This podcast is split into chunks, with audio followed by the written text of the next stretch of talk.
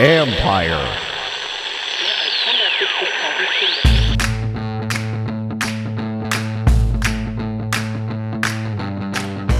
Hello, and welcome to my podcast. Do me a favor, subscribe to the John Keim Report wherever you get your podcast. You're watching on YouTube. You know the deal. Hit that like button, hit that subscribe button. You can find us there as part of Ampire Media. That's A M P I R E.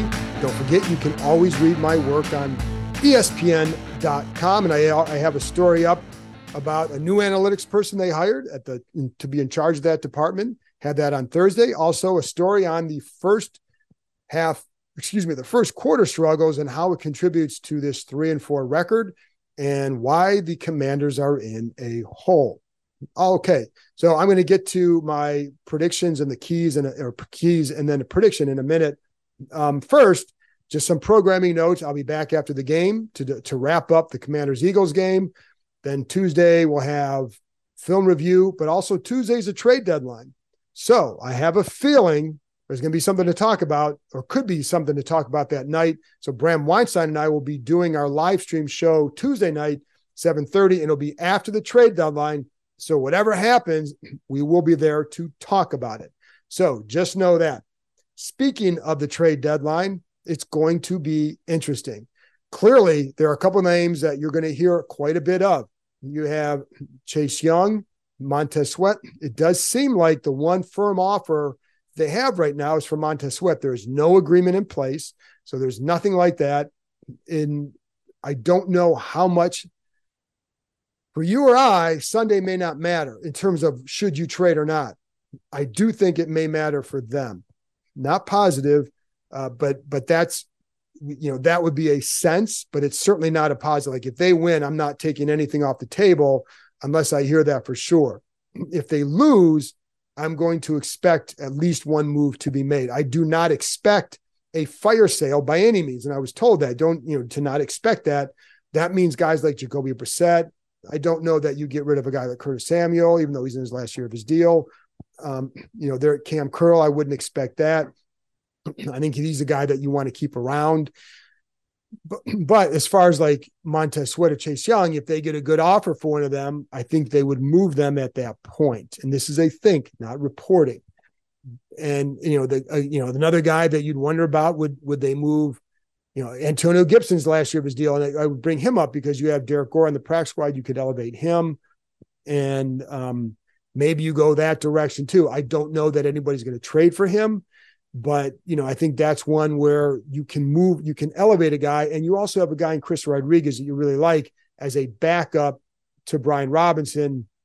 And I know Gibson fills a third down role, but that's something that Gore can always also do. And Gibson just hasn't been as productive for them as as they I think needed or wanted him to be.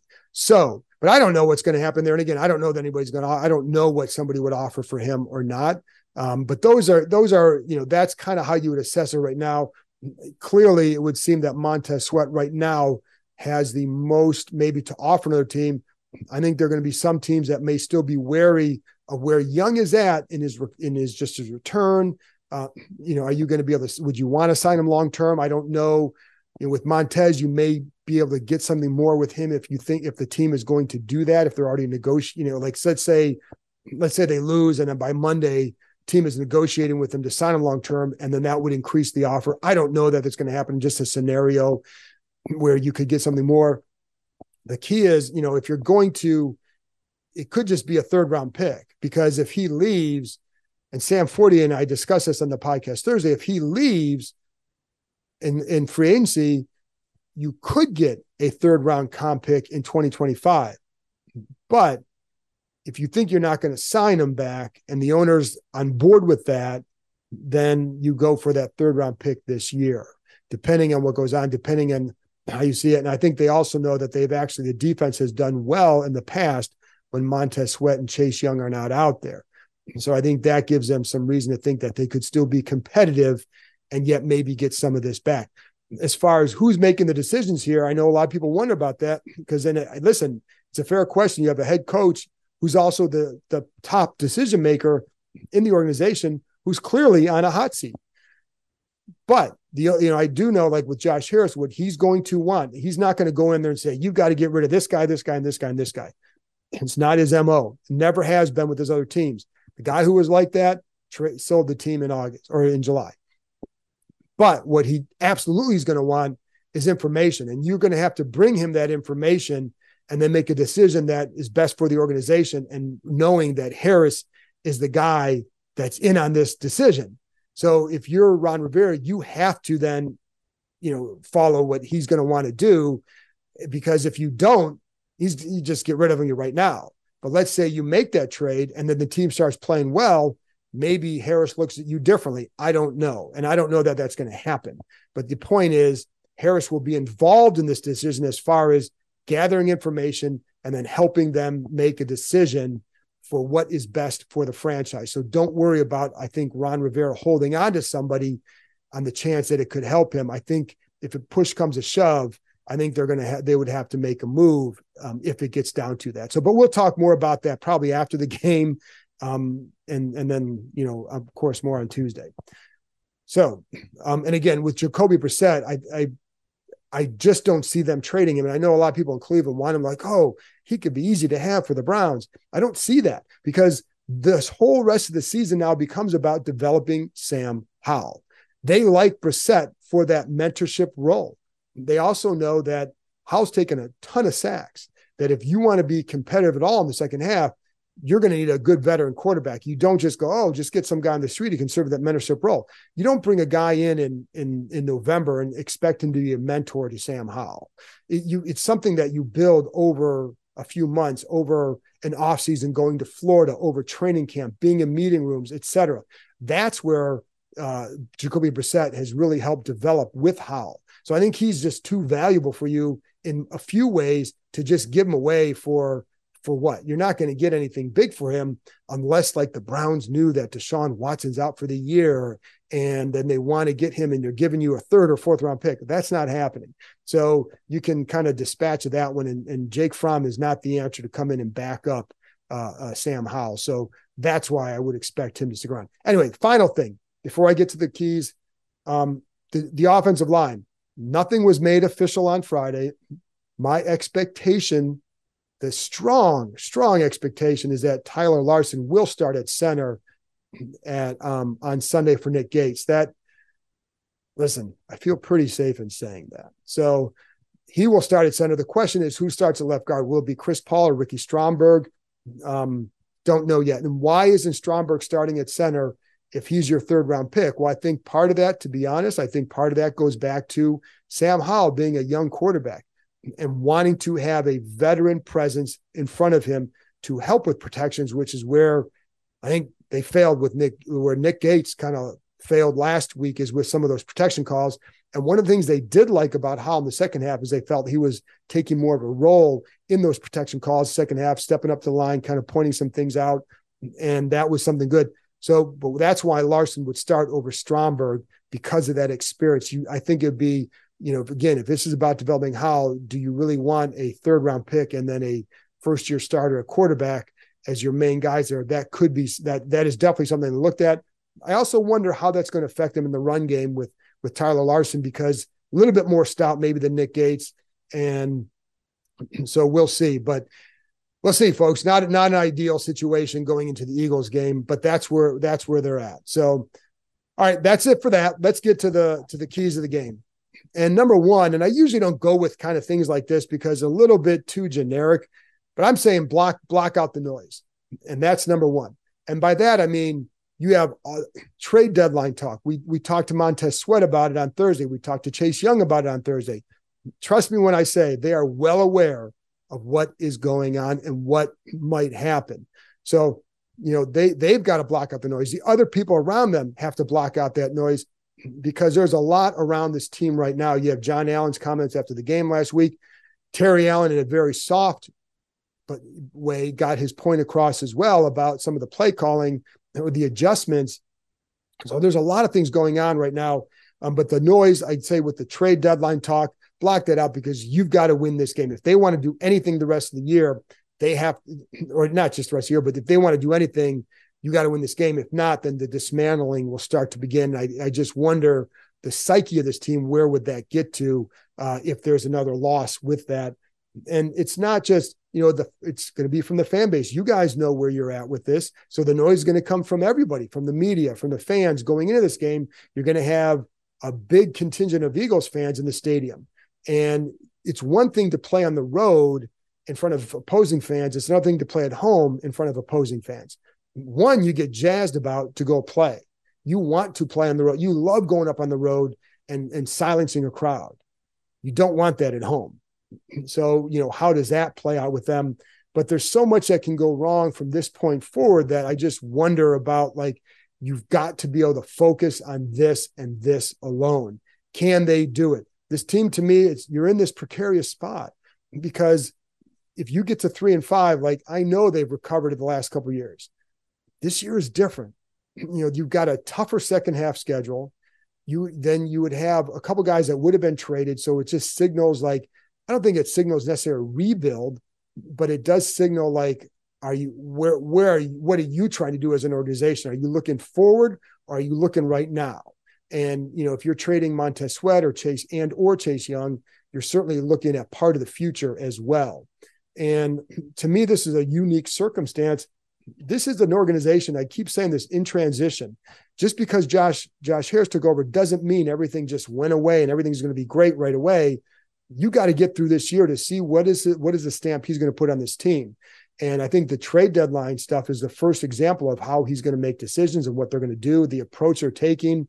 But to me, this is like the this is the bridge year from past to future and is this troubled water or not? So little Paul Simon, bridge over troubled water or or what? We'll find out. But I think you know that's why I think you need to block that out. The mindset in the past after bad losses has been resilient. They were resilient the last couple years. They recovered from bad games. They recovered from bad starts. They recovered from a horrible game against the Bills and went toe to toe with the Eagles the first time. Recovered from an ugly loss to the Bears to go on the road to beat the Falcons recovered from an uh, well, they haven't recovered. They didn't recover from the Giants game. They had played a better second half. They only had seven points, so you didn't win. So, but it was an ugly half, and they got chewed out at halftime. So, like, where where do they go from there? Do they recover from that one? Do they have that resiliency still in them to, to then bounce back? And I think this is going to tell a lot about where things go. But again, if it, if they go out there and get trounced, then I think you can start like, you know what you you know what you know what the deal is but if they can go out there and play a good game and they and they win then you know you look at things a little bit differently but you know going to be very tough. So i just think that the first but the first it starts with block out that noise block out the talk around the team and what might happen what's going on with ron rivera what might happen there. Because trust me when i say like you got you know fan, these players are on social media too. They see what's going on. They see what fans are saying. They see you know, they hear it. So, anyways, block out the noise. NBA fans, the wait is over. Basketball is back, and DraftKings Sportsbook, an official sports betting partner of the NBA, is celebrating with an unbeatable offer. New customers can score $200 instantly in bonus bets for throwing down $5 on the NBA. Win or lose, it doesn't matter. You'll start the season with an instant dub. And with DraftKings parlays, everyone's got a shot at even bigger basketball wins. String together multiple bets from the same game or build your parlay across multiple games for a shot at making your payday even sweeter. Basketball's more fun when you're in on the action. Download the DraftKings Sportsbook app now and use code KEIM, K E I M. New customers can get $200 in bonus bets instantly for betting just $5 only on DraftKings Sportsbook with code KEIM. The crown is yours. Gambling problem? Call 1 800 Gambler or visit www.1800Gambler.net.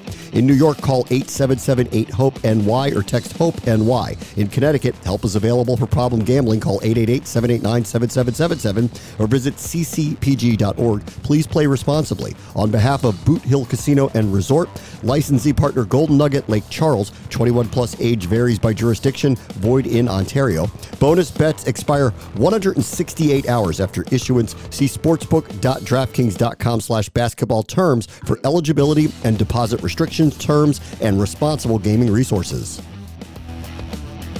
Number two, I'm going to say follow the script. And I say that because in the first game, that script largely worked on offense. That script worked on offense. Like they put up 31 points and they moved the ball pretty well. They had a couple drives in the third in the second half that didn't go so well, but they moved it well. I really liked their approach in that game. They the way they attacked, uh, it worked. So part a couple of things that worked. Lots of motion. That was this. I think it was the second most motions they used in the game was in that Philly game, and you saw this play out a couple times. And I know that listen, the Eagles are going to adjust. They're going to be ready for some of this, but I would test them too to see how ready are you? And one thing I don't expect is for the Eagles just to follow the Giants blueprint and just blitz, blitz, blitz. It's not the style of this defense. They can send pressure. They will send some pressure, but they can also generate with four. But they typically like to play coverage with this defense. So are they going to play you the same way? I've seen sometimes they play press against them. You know, sometimes they're going to be off against them. But the motion really to me hurt. They they were a couple times they motioned to a stack and they get a big play to Curtis Samuel out of that. They motion to a bunch, they get a big play to Dyami Brown out of that. Both times it was Darius Slay that they were able to target in those situations. And I think that I think that was by design. So can you get them to that? Can you use some of that motion? Will you use some of that motion to get back into that situation? Because I think it did work. Um, you know, they they used a lot of I think they there were times they confused them with some of their with some of their stuff. And that's why I felt like Howell did a, his best job of getting from first read to second read to third read at a good pace in that game. And what that did is it allowed for yards after the catch because you got you went you hit your plant step not there second read boom go. Now you got yards after the catch. So they did a really good job with that. In the run game the script was a lot of 11 personnel so a lot of three receiver runs. And when they went to three receivers sam howell was 10 for 14 when they had, you know, when if it was um, just overall, it, I think it was with two tight ends. He was, I think it was 12 for 18, but it was 10 for 14 with three receivers, get some, I think it was more than 10 yards a throw. So that's something that I, I, I think they need to do a little bit more of in this one as well. So not to just do the same thing, but I think there were things that absolutely worked that I don't think they're good enough to go away from. And I think the Eagles are, are a team that you can do that against. They ran the ball better, I think, than you thought. Some of that was how scrambles. Jordan Davis might not play defensive tackle for the Eagles. So, and as of as of my taping this, I don't know yet if he's going to play. So, I think that's something to watch as well. Um, defensively, uh, the game plan against D'Andre Swift was really good, and they I think I felt like they they contained Jalen Hurts in the pocket, and D'Andre Swift did not hurt them. So the part of that was, you know, winning one-on-one blocks up front, but the linebackers being able to to fill like Jamin Davis, I felt did a really nice job in that game filling gaps, getting tackles three yards and closer to the line of scrimmage. How does it, you know? So I think like their strategy with that was really good. The safeties did a good job coming up. They seem to know when it's a run, all that, and they filled those gaps pretty well. Not just, you know, sometimes it might be a six, seven yard run, but it wasn't a an explosive run. So they were did a good job of limiting those explosive run. They, I mean, they did a really good job in that area. So you need to continue that. And with Hurts, obviously, you know, keep him in the pocket, blah blah blah. We know that. And um, you know, so that's I think that's what they have to do there. Um, so there you go. So that's number two. Number three, it's attention to details because I think that's been lacking every game for this crew, and that's something they absolutely have to improve on. The stunts, like there's there are rules for stunts, and it's pretty basic, but you have to know where your eyes are. This is the details, and the details consistently. I thought the offense would be better with the details because that's what we kept hearing with Bieniemy and and and it just and some of it is a growth thing. It's on defense too. I'll get to that in a minute, but but offensively, it's it's the stunts, right? It's knowing when you're a hot receiver. Like there's a play against the Giants where where Sam Howell gets sacked then out of empty formation because he and John Bates were not on the same page. You've got to get those details down because that little play can make the difference in a first down and a loss, right? So you know that's that's the stuff that that they haven't done. And that's where I felt like Stromberg, if he plays, is, has really good awareness against stunts. I don't know how good he would be on the move, but he good against stunts. He has good awareness. Tyler Larsen's going to have to do a good job with that as well, because I would expect the Eagles to test him in that way because the Giants had success with that. I don't, again, I don't anticipate the same game plan the Giants used, but I think up front, I would test that, especially in the interior, because it does seem like, you know, I talked to some people like, are they testing him more in the interior because you know on the edges you're going to get chipped. And they're doing maybe a slightly better job in that area, chipping guys with tight ends with backs that maybe you're going to test the interior a little bit more, especially now you have a you have a backup center coming in and you have a new left guard. If I'm the Eagles, I'm going to test that with a couple move games inside and and do so. But you gotta it, there is a there is a there's a there's a technique to use to defend those stunts, and it's where you're keeping your eyes. Get them in the right place. I think in coverage, in coverage, it's again same with the eyes. Now, Manuel Forbes went back in last week, did a better job. If he plays more this week, I don't whether it's him or someone else. It's the discipline of the deep and, and and limiting the big mistakes down the field because that cost him the game. Like they had five plays that was pro- that probably gained about 170 yards in that game. The Eagles did, and four of those, it's I think you know was was with um was with Emmanuel Forbes, and so some of that was just poor, poor, poor technique, knowing where your eyes are, knowing that if you're over the top in a, in a certain stack coverage, stay over the top. Don't fall for the pitter patter of the feet on a double move. Stay over the top. Just the discipline. Take those away, and then I think you have a chance in this game because you know, I think they've done a pretty good job against Jalen Hurts in the past. Jalen Hurts left points on the field in that first game. So I think they've done a pretty good job against him, but it's attention to details in the situation. Um, you know, again, I look at and, and again, details with the run game. Because one of the frustrating things when you watch the run game, and I was going back and watching against the Eagles, and they they did gain, or I think it was over 90 yards. But some of that was Sam Howell scrambles but too often, man, there's sometimes I'm looking at an offensive lineman's assignment. like, I don't know how he can get to this guy and hold this guy out of this look, out of this run, because it seems like the line is shading a certain way, anticipating a run to that side. And you know, you're you're giving that away and you're giving them an advantage. And now the cutback lanes are just completely destroyed. And so it makes it harder. But what I did like is in the red zone, some of the, when they get to 11 personnel in the red zone, maybe use some RPOs in the red zone just to hesitate, and it creates more gaps. On that 15 yard touchdown run by Brian Robinson, a really nice gap to the outside, but also you know you're out of 11 personnel, and so it just it, to me it created some better lanes and gaps for the lineman for the back to then hit. But then there's sometimes where the you know uh, um, Haason Reddick drives Andrew Wylie back on one run that forces Gibson or, or Robinson, I can't remember which one, up on one run. You have a good path to the outside if you just hold your block. That's not that's not a detail. That's winning your that's winning your your battle. So that's something that you have to do as well if you want to come out of here with an upset. Anyways, that those are my my keys of the game. My prediction. Listen, man, it's hard to go pick pick the commanders in this one. And I'm going to give them one last shot here 28 21 Eagles, where they keep this game close. And I do think like it wouldn't shock me if they won because anything happens. I don't know that I like where things are at this week after that Giants loss. But I think if you're going to do it, this will be the time to do it. And so if you want to turn around, you got to do it. I just wonder where their heads are at right now with everything going on. And can can they pull off this upset? I don't know. But I these games are always close. I mean, they almost won with Garrett Gilbert. They almost won in the last game of the year a couple years ago. You know, they won up there last year. They should have won that first game. After that first game, I remember leaving Philly thinking, well, I'm definitely picking them in that second meeting because they went toe to toe.